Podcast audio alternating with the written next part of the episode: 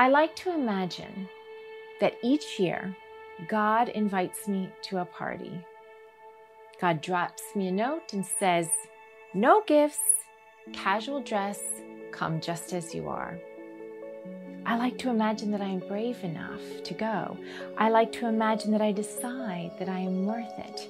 This was no pity invite. There is no obligatory postage. God wants me there. So I get myself together. Smudged glasses, sensitive ego, wrinkled shirt and all, I ring the doorbell a few minutes late on an account of the fact that I lost my keys twice while trying to get out the door. And I almost turn back to hide in my car, afraid that I might embarrass myself over the appetizers or small talk. But then God answers the door.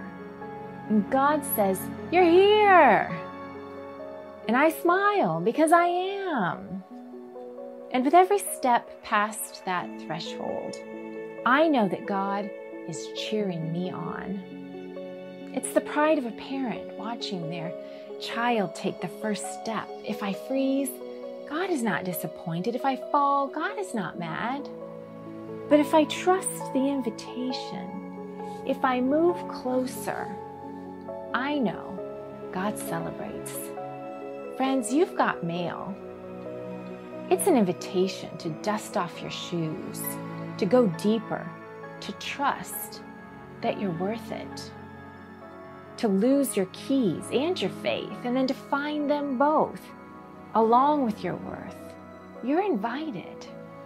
We are invited again and again and again. This invitation is for you.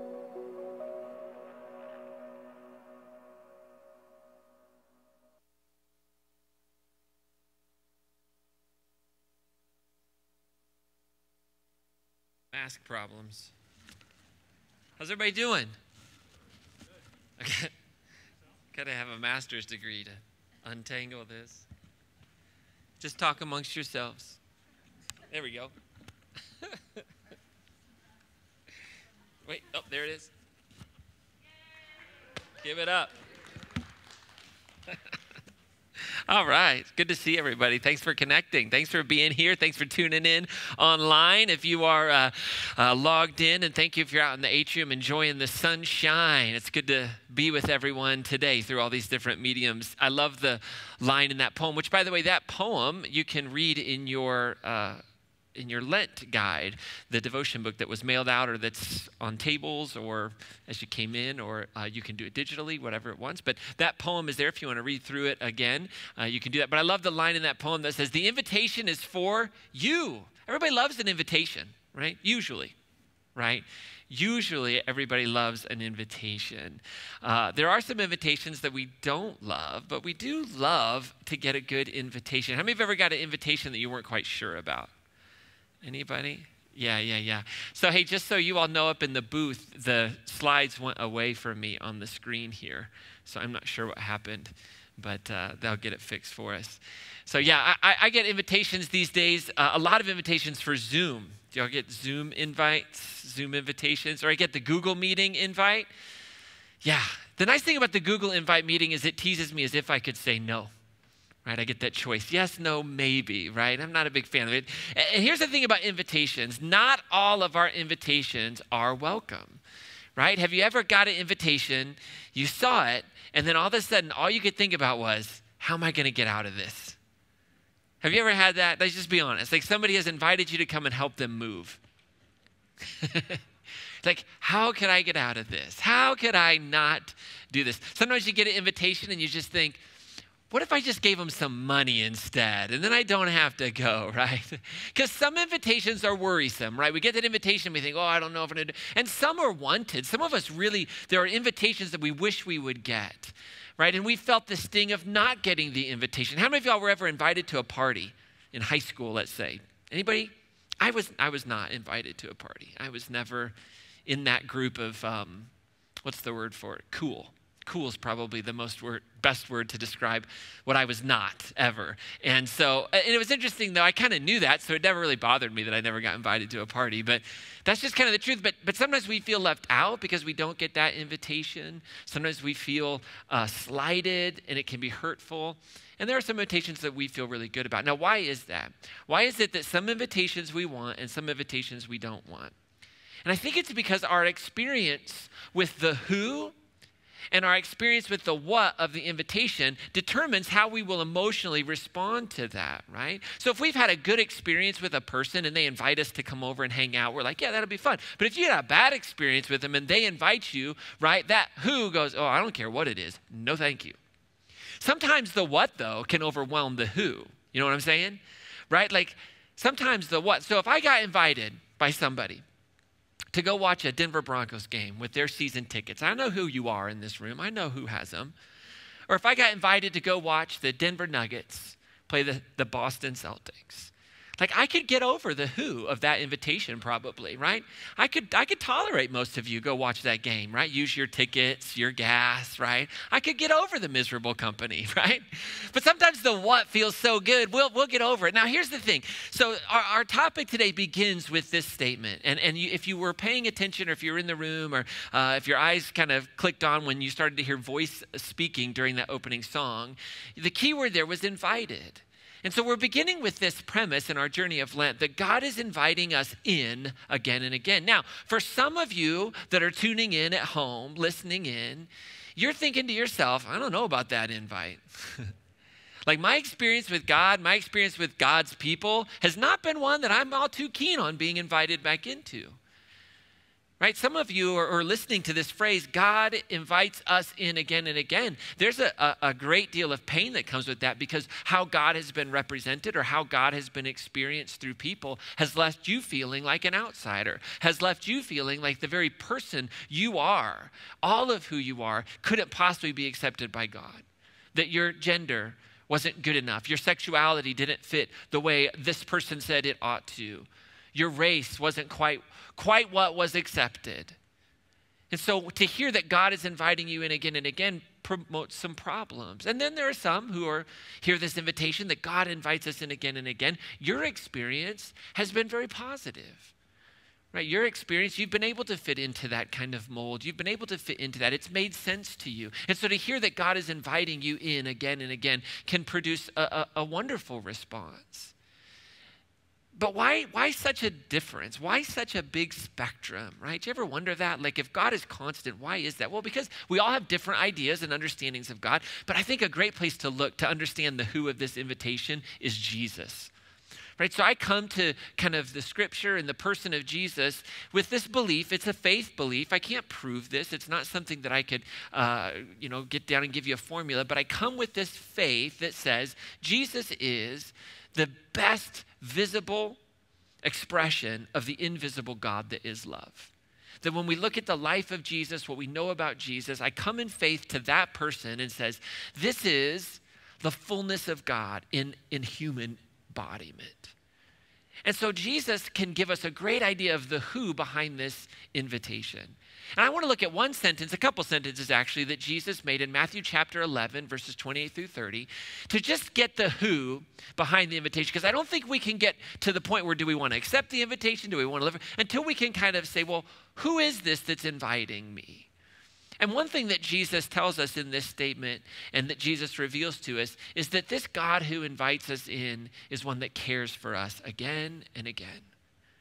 Listen to what Jesus says in Matthew 11. Jesus says, Come to me, all you who labor and are burdened. I love that Jesus has the sensitivity to recognize somebody that's weary and labored and burdened, frustrated, just exhausted. Y'all ever been exhausted? Raise your hand up nice and high if you ever been exhausted. Some of you are exhausted right now. Wrap this up, Ryan. I can't deal with it. right? We, we labor. And Jesus, who represents God, who is God in flesh, honors that and doesn't gloss over it. doesn't say, oh, come on, toughen up. No, no, no. That there is a, a caring nature to this God. Jesus also helps us and reveals to us that this God who invites us in not only cares for us again and again, but regenerates us again and again, regenerates us, renews us, revives us right? This is what he says. He says, Come to me, all you who labor and are burdened, and I will give you rest. I love that Jesus doesn't say, Come to me, all you labor and burdened, and I'll tell you how you're doing it wrong. I'll make sure you know. Here's the six steps to get further. No, no. He says, I'm going to give you rest. Rest is regenerative right? Rest is that thing which physical rest, it renews our strength. Spiritual rest renews our spiritual uh, well being and our mental health. And this is what God wants to do. This is a God that invites us and says, hey, here's the deal. I'm going to give you this wonderful thing called rest. And rest can restore and regenerate hope when hope is lost.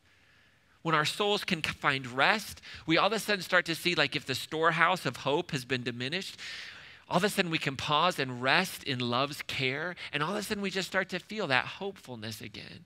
Our energy goes up from rest, physical rest. You know, sometimes we just get so tired and then we start to engage in a conversation with our spouse or our partner, and all of a sudden we're like, uh, we need to stop this, and I need to get some rest, and then we can pick up the conversation. And then we're kind of ready for it because our mental health, it's and this is what God does. This is God is inviting us in again and again to find rest, to be regenerated. And in a place of regeneration, with the storehouses full, Jesus reveals that this is a God who invites us and offers us gentle wisdom. Gentle wisdom again and again. That this God of the universe, this, this thing that is behind creation, that is behind the good, that is behind our well being, says, I have something to say to you. I have a way for you, a way of life for you. And I love that it's gentle wisdom. Y'all ever experience like arrogant wisdom? How wonderful is that? You ever work for that person who just knows, and they know that they know everything, and they get frustrated at you because you don't know everything. And then when they try to show you something, all you want to do is quit, right? Why nobody? Why? Why is Jess raising her hand? She should not put her put her hand down. No, Right? We have those people in our lives that when they give us their wisdom, they do it in an arrogant way. They do it in a way that they can't believe you couldn't possibly understand. How could you be so stupid? Thank you. Somebody needs to check their parenting. like, no, I'm just kidding. Right? That's how we feel. Right? There are those people that just they make us feel like we are not smart like we're not there we couldn't possibly get it. But jesus offers us an understanding and reveals a god that says take my yoke upon you and learn from me. Right? The act of wisdom is learning for i'm meek and humble of heart. In other words you can you can get what i'm giving you in a pace that you'll understand like my humility allows me to go at your pace to walk with you. As you can grasp it, I can give it. And I'm not going to give you more than you can grasp. And because of that, because I'm meek and humble and I give wisdom to you in a gentle way, you'll find rest. This idea of a yoke, by the way, was the way in which people would talk about a, a body of teaching, like what a rabbi would say to the people who followed that rabbi's way of understanding God and living out their faith, per se. This is how the world works. And so you'd follow that rabbi, you'd put their yoke on you. And Jesus says, The yoke that I offer is different than the one that has burdened you down. And so Jesus, in these few statements, reveals that this is a God who cares about us, that this is a God who invites us to recognize that you can be regenerated again and again and again. And this is a God that says, I'm gentle, that I'll walk with you, that I will unveil and reveal myself to you and my plans for your life in a pace that doesn't scare you. I know that I think about my life and I look back and say, man, if God would have told me where I'd be today 25 years ago, I'd have been like, whoa. I couldn't have handled it. I, I, think about things that I believed and thought about God 10 years ago, 15 years ago, five years ago, and where I was if, if, if God would have said, Here's the deal, Ryan, you're going to have a fuller understanding of love and of God, and it's going to look like this in 15 years. I'd be like, Oh, that's the devil. That's the devil trying to deceive me. But God's just gently walking with us if we will come alongside and, and, and accept this invitation. And what's so powerful is not only does Jesus reveal the who of the invitation, but Jesus reveals a lot about the what of the invitation in this. Because he says it again My yoke is easy and my burden is light. And what is this? This is an invitation into a mercy filled relationship, not a law filled performance, right? The people that Jesus uh, would have been speaking to, they were used to a yoke that was heavy, a burden of the law, a burden of rules to follow, to make sure that you were in, to make sure that God would welcome you, to make sure that you had it all right, and that you wouldn't be cursed by this God who sat on a throne, very temperamental. And Jesus says, Hold on a second. No, no, no. My yoke is different. And so Jesus reveals a mercy filled God, a merciful God that invites us into a rest filled way of living again and again. And here's the thing everything around us wants to push us out of that rest filled way of living. And that's why we gather once a week, because we need to be reminded that we're called into a different path. We need to be reminded that we're called into a different way of being. And the only way we can embrace that and receive that invitation is to know fully that God is filled with mercy and is welcoming everybody in and is calling all of us into this space. Our anchor verse for this Lent season, the one that I would encourage everybody to memorize, comes from a very interesting book of the Bible called Lamentations, which was written at kind of the low point of the nation of Israel. They had been exiled, their homes had been burned, their religion had been crushed, uh, their God had been destroyed by the gods of the Babylonians. It was a bad deal. And in the midst of all that pain, this is what the poet writes The Lord's acts of mercy are not exhausted. His compassion is not spent. This is a mercy filled God, that it can't possibly exhaust God of all the mercy. Why? Because his mercies are new every morning. They are renewed each morning. Great is your faithfulness. See, God's fidelity, his faithfulness, love's faithfulness in your life and my life is not based upon my ability to serve, to do, to be. It's based upon that God, his mercy flows every day. Every day it's new. Every day God says, Come to me. Let's walk this path at your pace, in your way. I'm going to have uh, Pastor Katie come out. She's going to help us understand something pretty amazing about this mercy filled God's invitation. That this mercy filled God is inviting us again and again into this relationship. But here's what's so powerful this mercy filled God doesn't just leave us to figure it out on our own. Doesn't say, hey, I'll catch you on the other side. But this mercy filled God meets us again and again. Thanks, Ryan. Hey, did Ryan mention when he started that uh, the Melissa, who recited the poem on the video, that's his sister. Did he tell you that? I wasn't listening at the very beginning. That's why I'm really genuinely asking you that. No, he didn't. He's too humble of a person to brag about the depth of talent in his family, but it's there. Yeah, and Melissa and her uh, family join us from Maine, so they're part of our Orange Dots network. Well, it's good to see all of you here in the room at the Taft Avenue facility. I see your smiling eyes. Ryan and I had a conversation with a person, and we spoke with this person after the last service for quite some time. We're talking about the password to something, helping this. We thought we were speaking to David Grossman, who uh, produces our video for the Kids Cast. This person at the end says, Oh, hey, nice to meet you. By the way, my name is Anthony. We know David Grossman really well, and with the mask on, Anthony looked exactly like David Grossman. Isn't that weird? You know, these are strange times. We're in pandemic land, but good news a mercy filled God meets us again and again. And thank you, Ryan, for really painting a picture. Who is this God and exactly what might these meetings be like? My personal story of meeting of meeting with God is that um, despite the fact that my family wasn't very churchy, I somehow came to faith as a, as a very young child.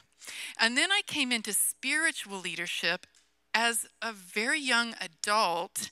And that was probably because of a love that I had for the wisdom of Scripture, probably for, for passages like what Ryan just taught out of beautiful words uh, from Jesus Come to me, everyone who's weary and overburdened, and I'll give you rest. Beautiful words like uh, uh, there are three things that will last forever faith and hope and love, and the greatest of these is love. I was captured by the wisdom of Scripture, probably drew me in to spiritual leadership. Um, also, very desirous of living my own life as a spiritual journey.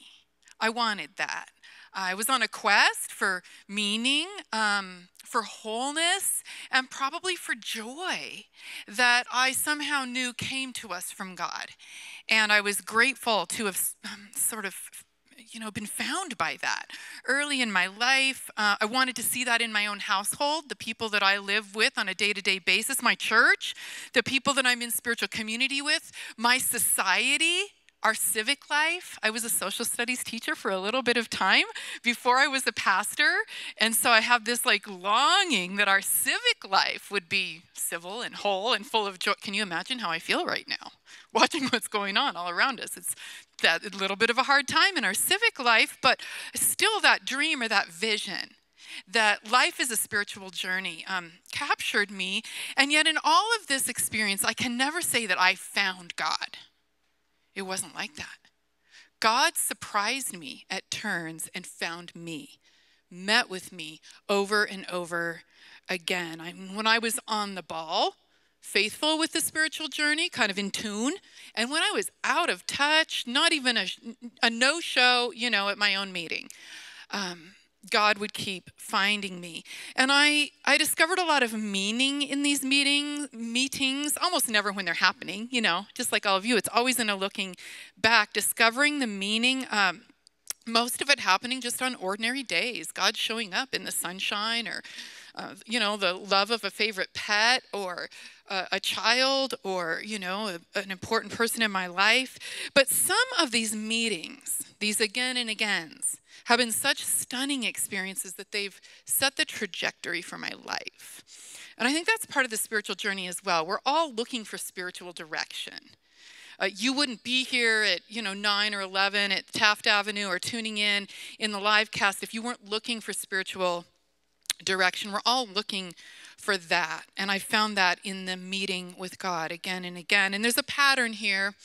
There's a pattern of God's nearness in our lives and also an intermittent breaking in.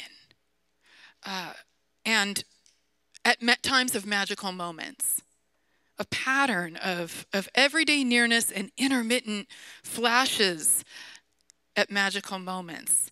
The problem is, though, it's easy to miss it it's easy to miss it. The hindsight is always better, but we can learn to watch for it in the present, present moment as well. And we don't want to miss it because the meetings with God will change the quality of your day to day life, your moment to moment existence. They will also inform the trajectory of your life. And this happened in the life of Jesus. There's a story in the Gospel of Mark where again and again God meets Jesus in these ways I'm beginning to describe. Now, this is a short story because Mark's writing style is short, crisp, but it's full of meaning and direction. So, in just seven verses, we can see significant, three significant lives, uh, or three significant events in the life of Jesus and how they set him on a course for the spiritual journey. In his case, to you know, be part of bringing God's vision to all of humankind. So, let's read, and then we'll double back. In those days, Jesus came from Nazareth of Galilee and was baptized by John in the Jordan. And just as he was coming up out of the water, he saw the heavens torn apart and the Spirit descending on him like a dove. And a voice came from heaven You are my Son, the beloved. With you I am well pleased. And the Spirit immediately drove him out into the wilderness. He was in the wilderness 40 days, tempted by Satan, and he was with the wild beasts, and the angels waited on him. Now, after John was arrested, Jesus came to Galilee proclaiming the good news of God. Now let's double back and look closely at this series of meetings. The first is that God met Jesus at his baptism. God met Jesus in the event of his baptism. And there's meaning in Jesus' baptism. His cousin John had been preaching in a rural region all around Jerusalem.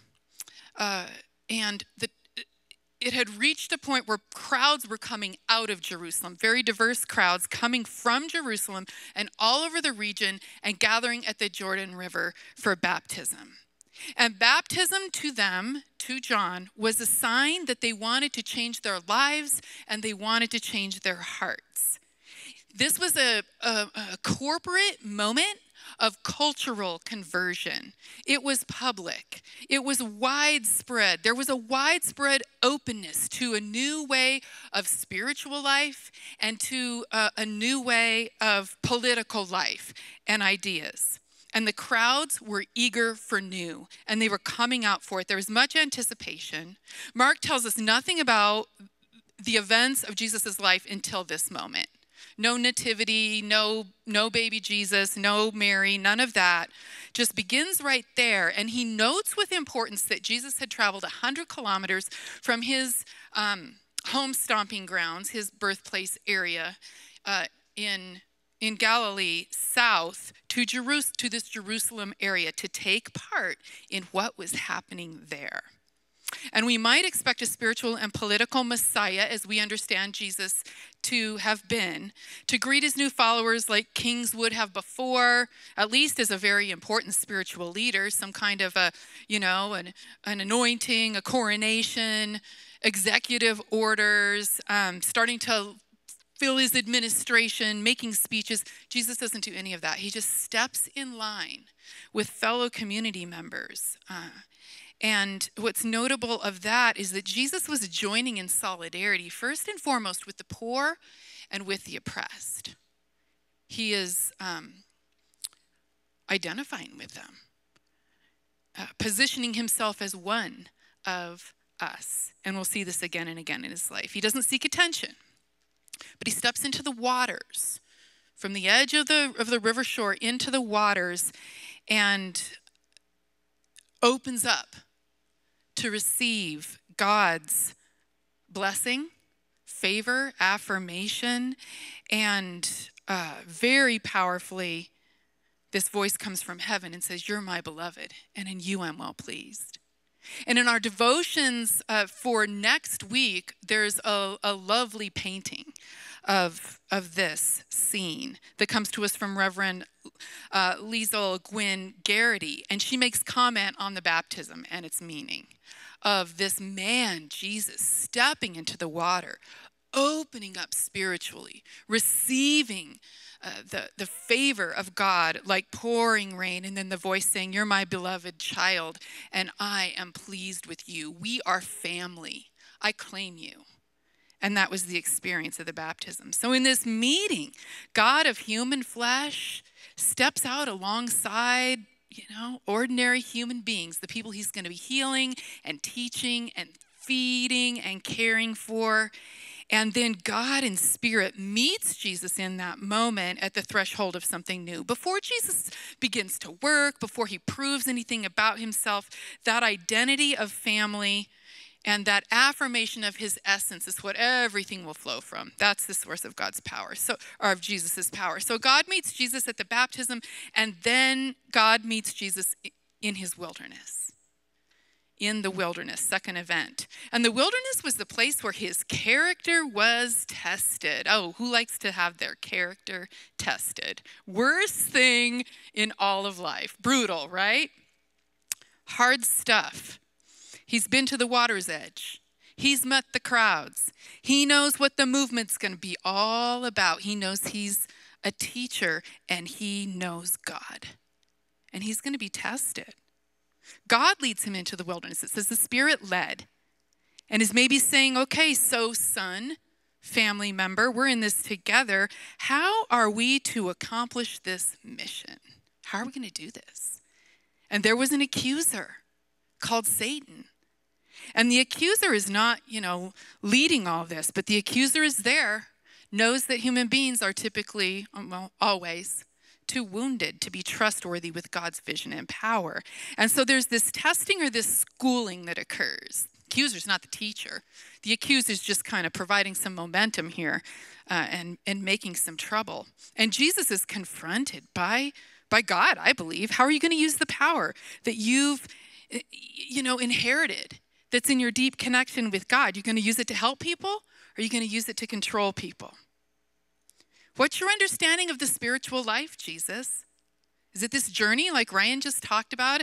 Or is it something else? Is it a life of secret tricks and magic wands? The one who commands it just presto change, oh, I'm, you know, here's a good future for all of us. Or an attitude I've got God on my side. I got God's power. I can stand on the highest building and just jump off, and my God will catch me. We've all heard that kind of spirituality, haven't we? We've heard it before. I don't have to wear a mask in a raging pandemic. I'm invincible. I've got faith. My God will protect me. You can't tell me what to do. And then just to kind of, you know, protect oneself in case one does die in the pandemic. Well, we're all going to die. It's a flu, it may get more of us, but I've got faith, and that's how I'm going to walk through this. We've heard that kind of spirituality. We've heard those connections made between God's power, God's power in us, and what the life of faith is like. And Jesus was tested for these attitudes. Jesus was tested for spiritually abusive or just naive or misguided attitudes, and Jesus was found trustworthy to move forward, trustworthy for the, you know, the care of vulnerable human beings who would look to him for spiritual guidance. In the wilderness, God was near, and angels were sent to comfort Jesus. The text says that angels waited on Jesus, and I've heard it said that God was absent in the wilderness. That's what makes it so awful, and sent angels to do the carrying. Or that God was absent or turned his back on Jesus on the cross and sent women to care and show compassion. It's not how I see this. I believe with all my heart that God is always as close to any of us as our very breath, the air inside us, the air uh, surrounding our bodies. But there are times in the wilderness when our character is being tested. It's so awful and debilitating that God sends extra people, extra spiritual companions extra angels, those kinds of moments. And so God was there. And then the final meeting scene is when cousin John was arrested and pulled out of the theater. And God met Jesus in the arrest of his cousin John the Baptist. The text says that after John was arrested, Jesus returned to Galilee and began proclaiming the good news of God. He begins his teaching and his healing ministry without John's help. And John was the baptizer. John was the spiritual gatherer who got that community together. Um, and now Jesus is going to continue that, but without John. And this must have been a hard experience. After being affirmed by God at the Jordan River, looking forward to something so dynamic, feeling the favor of God, and then the rigors of the wilderness, coming out of that depleted and then losing your cousin so we have these arrests in our lives, and, and God is there with us in that. It's the plan B moments when God is there. It's not what we're expecting, but God is there. And in all these things, there's a common thread. And don't miss this the common thread is God's closeness. God's closeness, closer than the air you breathe. God is with us in these life meetings. And so, what does this mean to us as peacemakers? That's our term for, you know, disciples and Christ followers. We're peacemakers, called called into the theater, into the arena, to live this pattern that Jesus has shown us, to be on that spiritual journey. What does it mean? Well, we can look back on our lives and see how God meets us again and again and again. The first poem in this next week's devotions is Remember When. And it's an invitation to look back on your life and remember your meetings with God. And I think you'll find it a very good prompt. And you're going to be surprised and you're going to be encouraged. I did it last week. I tried, I'm trying to stay a week ahead of all of you so that I know what know what's coming and what it's all about. Um, I did it. I, I, did that remembering. And I remember when God invited me to work here at this church, I was very excited. It was like a baptism, it was like an affirmation. It was like a, you know, tip your head back and let the rain hit your face and open yourself up spiritually and feel God's favor. And perhaps you've stepped into opportunities before where there was something like that and you feel affirmed and invited and it feels good. But soon after that moment, I went into a wilderness experience of testing. My character was brutally tested. I was a female pastor in senior leadership in a somewhat mega church a decade ago, and it was pretty much unheard of. And it set off a horrible testing for me personally, uh, for our church crossroads. Uh, I became, I'm just speaking for myself personally, there were many ramifications for the whole church family, but I became a lightning rod for criticism, false accusations. But the real testing for me the, was an encounter with God. And it, it wasn't coming from the brutality of my accusers, as often as that, as awful as that was. My character test happened in meetings with God. They were conversations like, So, Katie, you wanted to teach and lead in a large setting. How's that going for you? How exactly do you plan to accomplish a mission this large? Uh, how do you plan to make it through the day to day management of what all of this means that you thought you wanted with your humanity intact and without leveraging, you know, some power that would be inappropriate and destructive to yourself or to other people? What tactics are you going to pick up? What will your tools be? What's your leadership ethic? What is your vision of the spiritual life? Is it that journey like Ryan described? Do you really believe in that? Because if, if you're all in for that and that's what you're going to be teaching, that's a little countercultural to what a lot of people sign up for in their religion.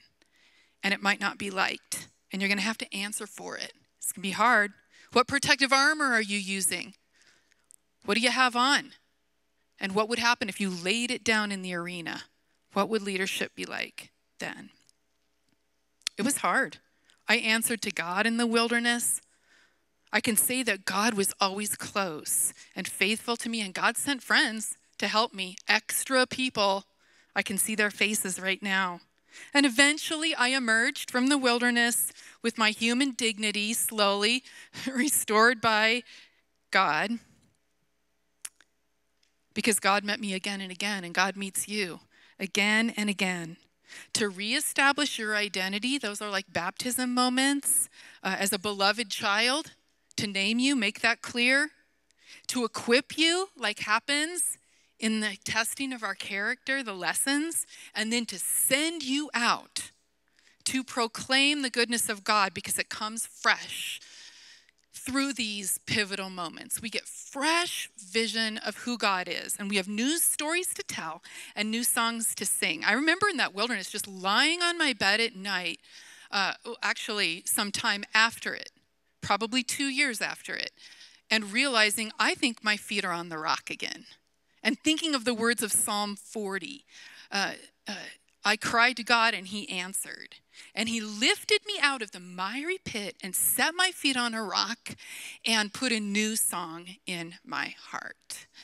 And um, that sending part, Jesus went to his hometown and began to preach and heal and teach. You are sent as a peacemaker into new arenas and new settings through these meetings. Because when God meets you, it signals a shift. It signals a shift. It could be from the mud pit to the solid ground.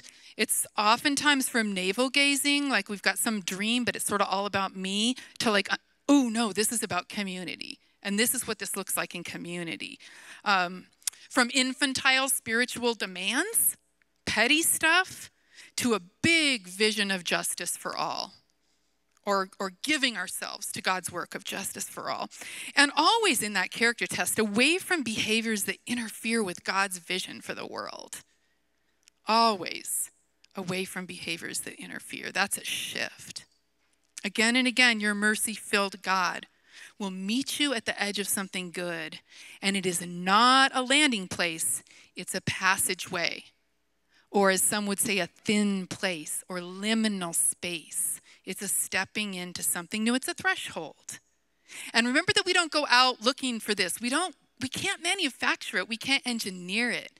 It's God who finds us and takes us into these moments. Amazing grace. I once was lost and now I found God. It's not very poetic sounding or true. I once was lost and now I, it's a statement of identity. I am found. That's my name. I'm found. And the founder, the founder is out there. doing the act, acting and, and leading me into these moments. So we can't we can't make it happen, but there's something we can do. Peacemakers, you can accept the invitation and meet God in prayer. You can meet God in prayer. The thing that you can do is create a prayer world. You can create uh, a dimension to your life, and God will help you do this a dimension to your life where there's a time and a rhythm that brings you joy, uh, where you, you meet with God, um, where you fill yourself with good ideas. What are the scriptures or the, the, the scriptural um, you know, books that, the spiritual books that bring good ideas into your world and form your worldview? That's always a part of it, good ideas. And then sacred places and spaces in this world. For many of us, it's nature. That'll come up in our devotions in this next week. Many of you find your prayer world as it exists, it, the setting for it is largely the natural world because you can't help meeting with God when you stand at the edge of the ocean or you're in the mountains or you're under a tree with your beloved pet by your side. And, and this is a work of creation. We create a prayer world. And that, that's what we can do. It's our place and our space for meeting with God. Well, what is God inviting you into today? I just talked about what I think I want you to do. And that's not really the question of the hour. What is God, in, what's hooked you? What's God inviting you into today? It might be to accept a better invitation into a mercy filled and rest filled life.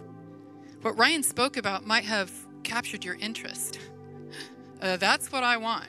I don't want the treadmill of spirituality. I want this spiritual journey with the different kind of yoke. Or perhaps God's inviting you to step into a new prayer world and join that journey of Lent.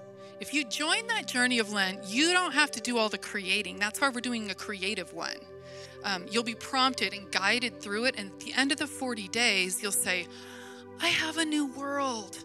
I have a new world. I never thought I'd have that. Or perhaps it's to step out for justice for all and start a peacemaking venture or join in on one. Maybe you're already an action oriented person in your spirituality, or it's time to get from the nasal, nav, na, navel nasal gazing, navel gazing, and lift your head and make peace for other people like Jesus did. Well, this next song is called Beloved. It's about our identity, it's about our essence. Um, let it wash over you, let it reestablish who you really are.